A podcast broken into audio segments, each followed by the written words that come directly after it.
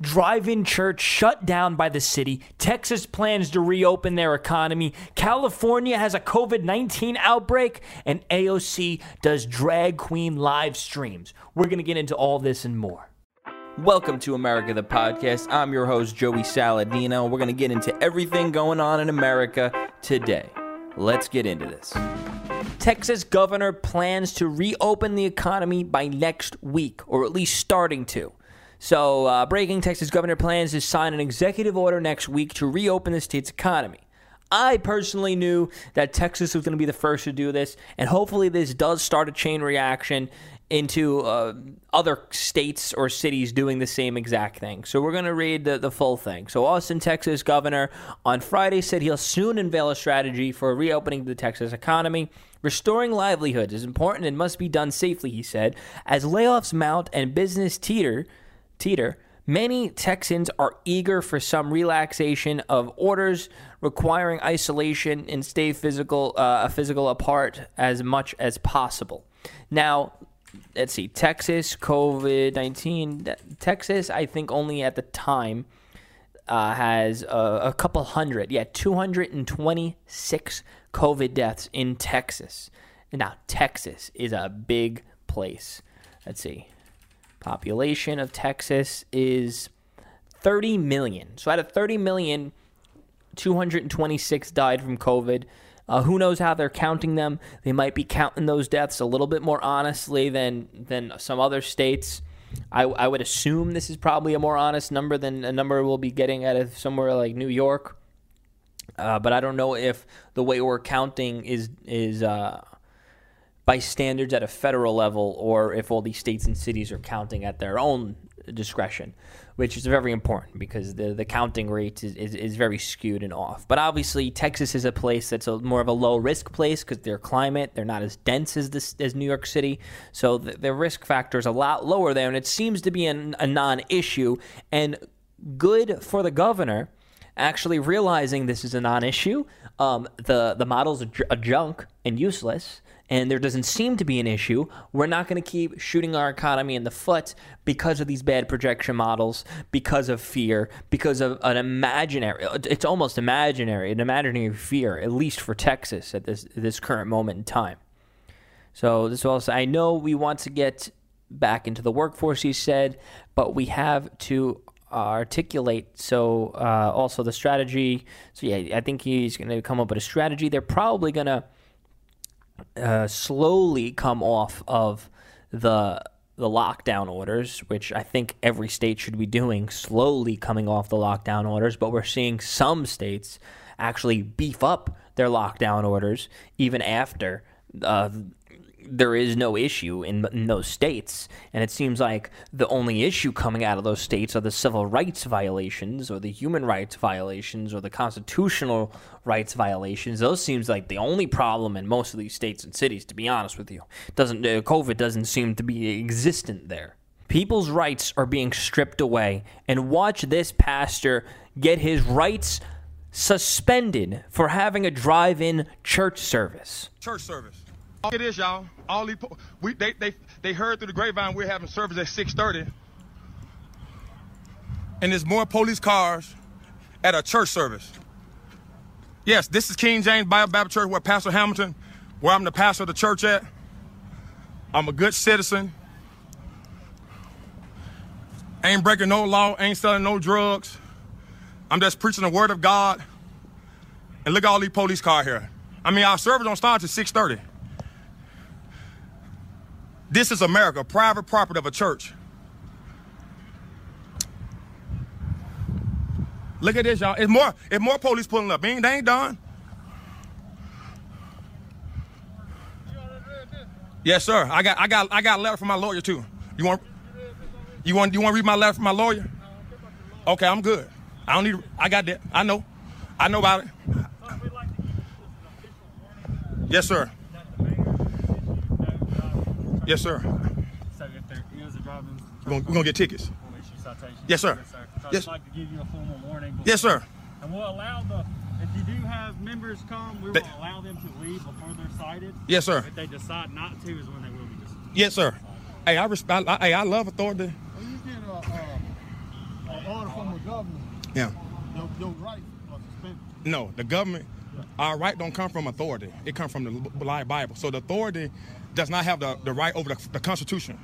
We talking the Constitution law, the First, Second Amendment, the U.S. Constitution that was given to us by our forefather. Pre- Tate Reeves can't give it, take it away. Mayor Errick Simmons can't take it away, nor the police officer. Can be. It can't. By the military, military. He just said that his rights have been suspended. No, you can't. Hey, look at this, y'all. I'm a good citizen here. I don't sell drugs. Look at the police. I'm, I ain't, unless I'm as a pastor, I got police officers here, y'all, like I'm committing, like I'm robbing or I can kill somebody. This what you, they don't have this when a murder's in Greenville, y'all. See, now this is the thing that worries me. Is I never thought that police officers would actually ever do this thing. Because obviously we know these orders are coming from the top. It's probably come from the governor down to the city level, down to the police districts. I never thought I would see the day where the police would actually start to enforce this type of tyranny. It happens. It's it's going to happen. I was always more confident in the fact that police officers at the ground level would say, "No, we're not going to enforce this this ridiculous stuff." I guess they want to keep their jobs, or who knows? Maybe I, I support the police, but who knows? Maybe these guys are a bunch of bullies. Somebody in the comments says I'm from around that area. The police act like they're they're big bullies, whatever. Someone said that. That's just someone in the comments. Who knows? But that is very scary because yeah. Also in Kentucky, they will be recording the license plates of the people who show up to any mass gatherings. And the government will then go to their house and force them into a 14 day quarantine. It's looking, these democratic cities are looking more and more like China every single day. To avoid uns- civil unrest, Trump must punish these state and city officials for violating the constitutional rights. That is the only way that we're going to avoid this civil unrest if Trump appoints somebody of the Department of Justice or from the federal level down needs to say what you're doing is breaking the Constitution. These lockdowns are being taken way too far. People can't even get in their own cars and drive to a service and stay in their own cars. That does not put the public health at risk at all. And if even if it does, you do your you go to the church service at your own risk. That is your freedom of will, that is your freedom of choice to go to that church service and take that 0.001% chance risk of even catching the virus. That is a personal choice, constitutional choice. What these local governments are doing is they're going mad with power.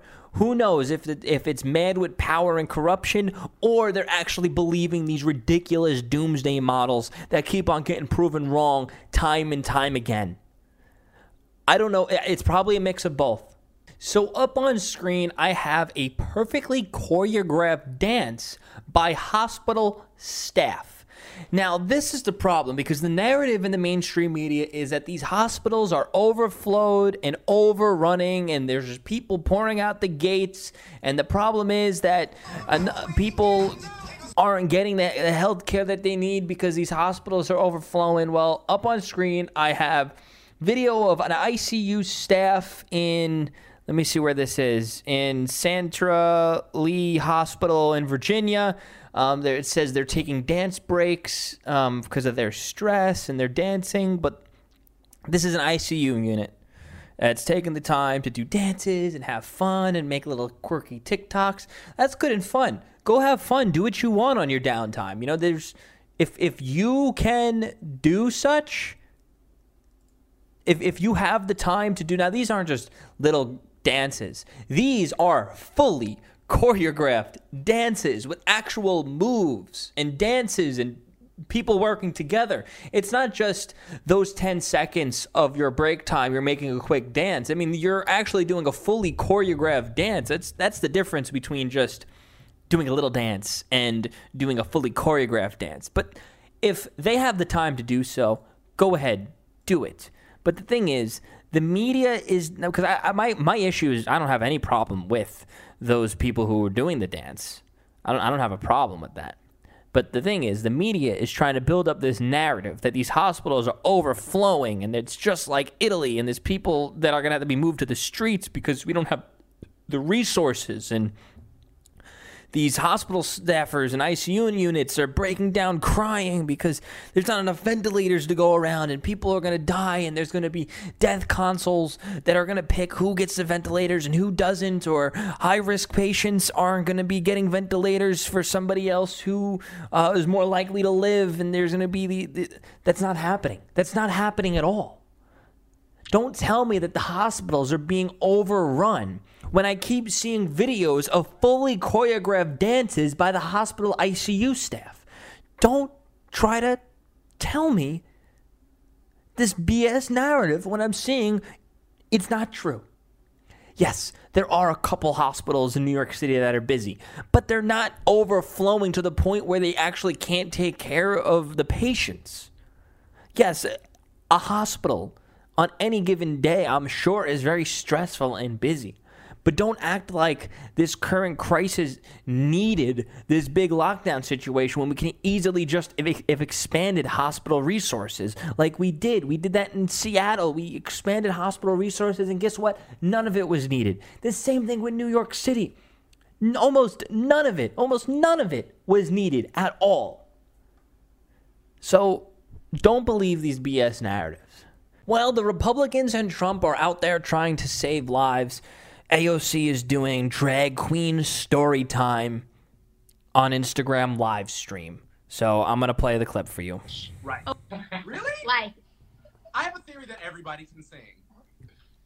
until you hear some of us out here.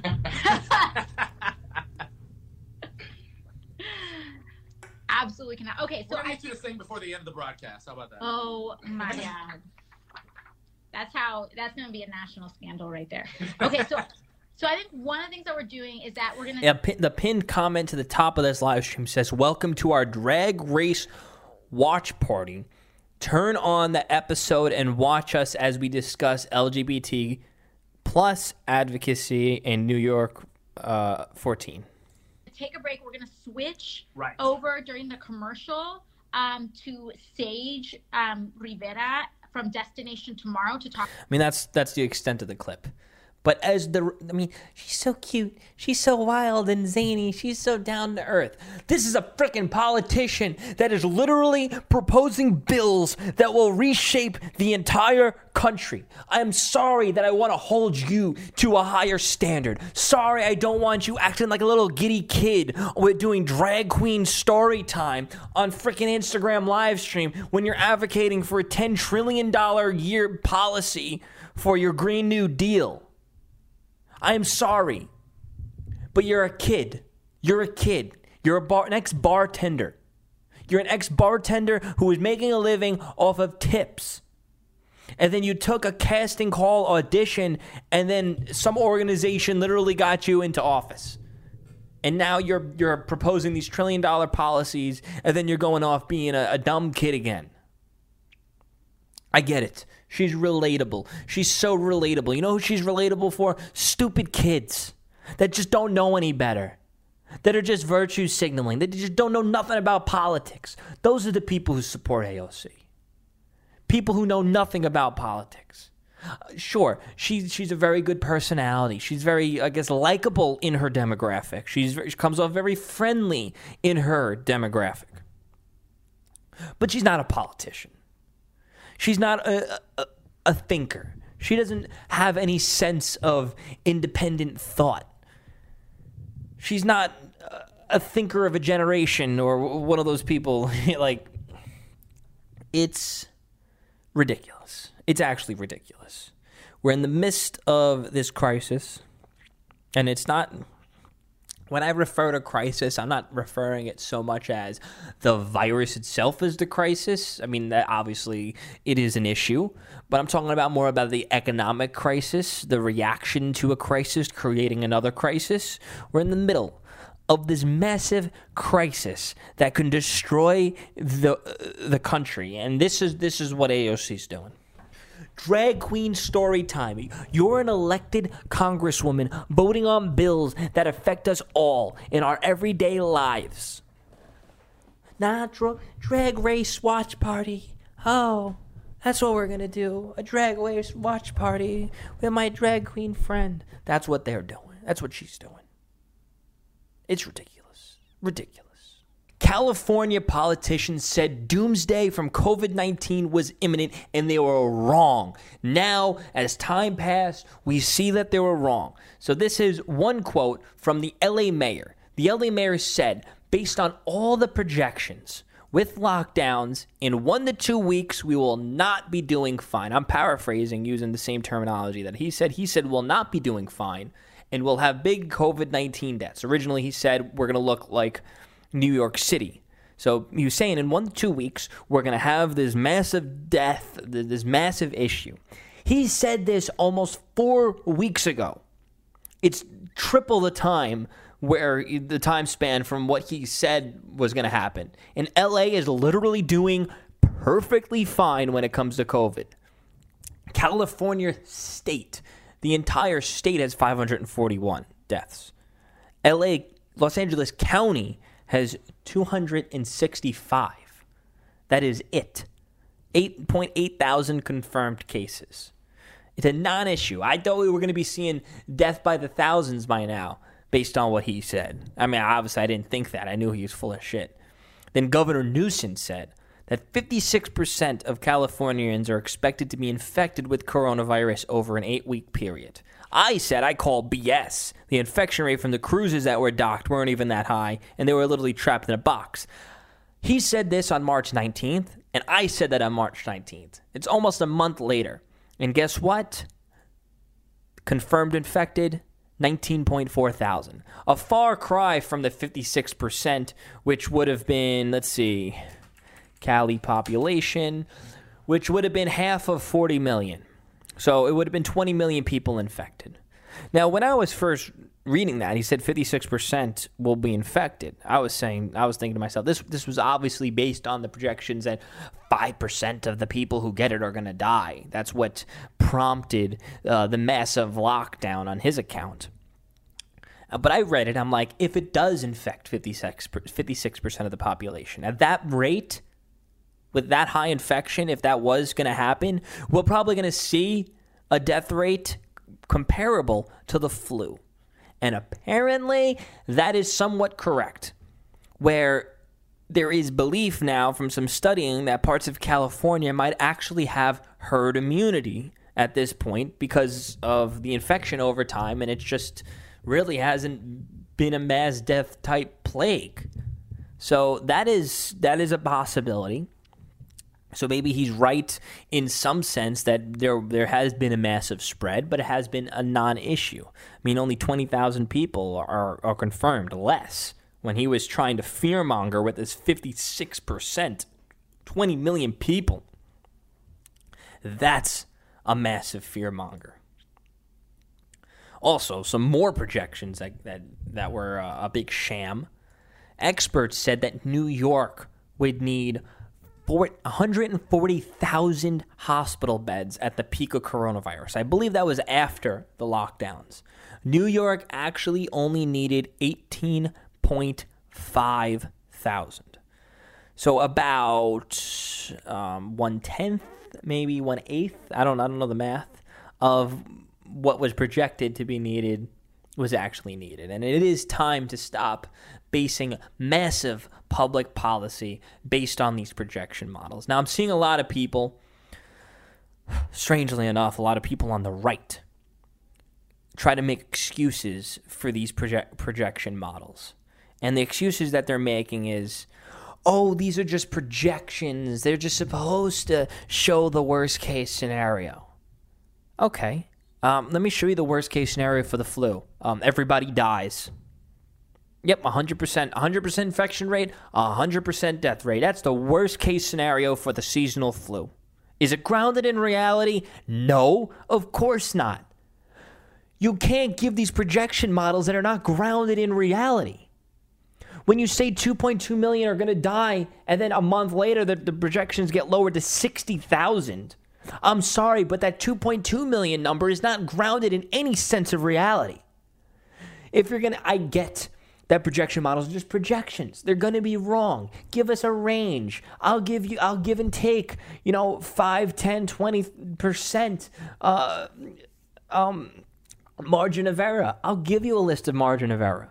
But when your margin of error is nearly is over 90%, your margin of error is over 90%. I'm sorry, but whatever you gave me, I could have gave a graph to a kid and they would have scribbled on a piece of paper and even that would have been more accurate than those projection models. And we based economic ending world policy on those models. So I'm sorry. Any model that comes to this table right now that has anything to do with those previous models, I I am crumbling it up and I'm throwing out. Even though that this the 60,000 projection number now, I even don't believe that. Honestly, I honestly think it might be a little bit more than 60,000. And I'm the one that said that these projection models are shit and they're overrepresenting. I think that now they're underrepresenting. but we'll see how that plays out. It could be 60,000. It could be a little bit more. I could have I could have sworn I heard the, the, the range is actually the range is like from like thirty thousand to like one hundred and fifty thousand. That's the range. So we'll. I mean, obviously, there's all writing on how New York City does and how New York City handles it. Since I think forty percent of the uh, the of the country's COVID statistics are coming from New York City. So once that's over, it's over for the country. Each city is different. You can't compare New York City to Los Angeles. The temperature's different. The, the way people behave and act is different. The demographics are different. The, the air quality is different. The mass public transportation is different. The density, the population density is different. You can't compare Los Angeles and New York City for that's what's going to happen there. You can't compare Orlando to Los Angeles. You can't compare Houston, Texas to New York City. There's different variables and factors in all of these cities that affect how this virus spreads and how effective it, it is when it does spread.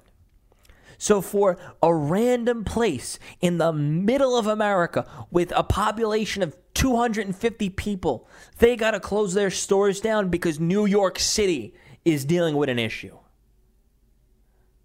I'm sorry.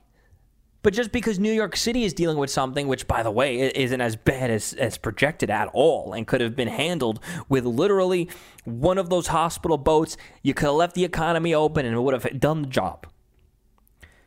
But because they're facing some sort of an issue, your town, your town, I'm talking to you if you're not in, in, in New York, your town needs to be shut down because of an issue going on over there.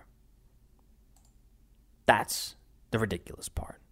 Thank you guys so much for listening to America the Podcast. Please rate five stars if you can. Please subscribe if you're not. Send this to a friend. And you can also text me 917 540 8768. Ask me some questions, and I might put you in the mailbag. Thank you for listening, and have a nice day. You could you can stop listening now. The show's over. Go away.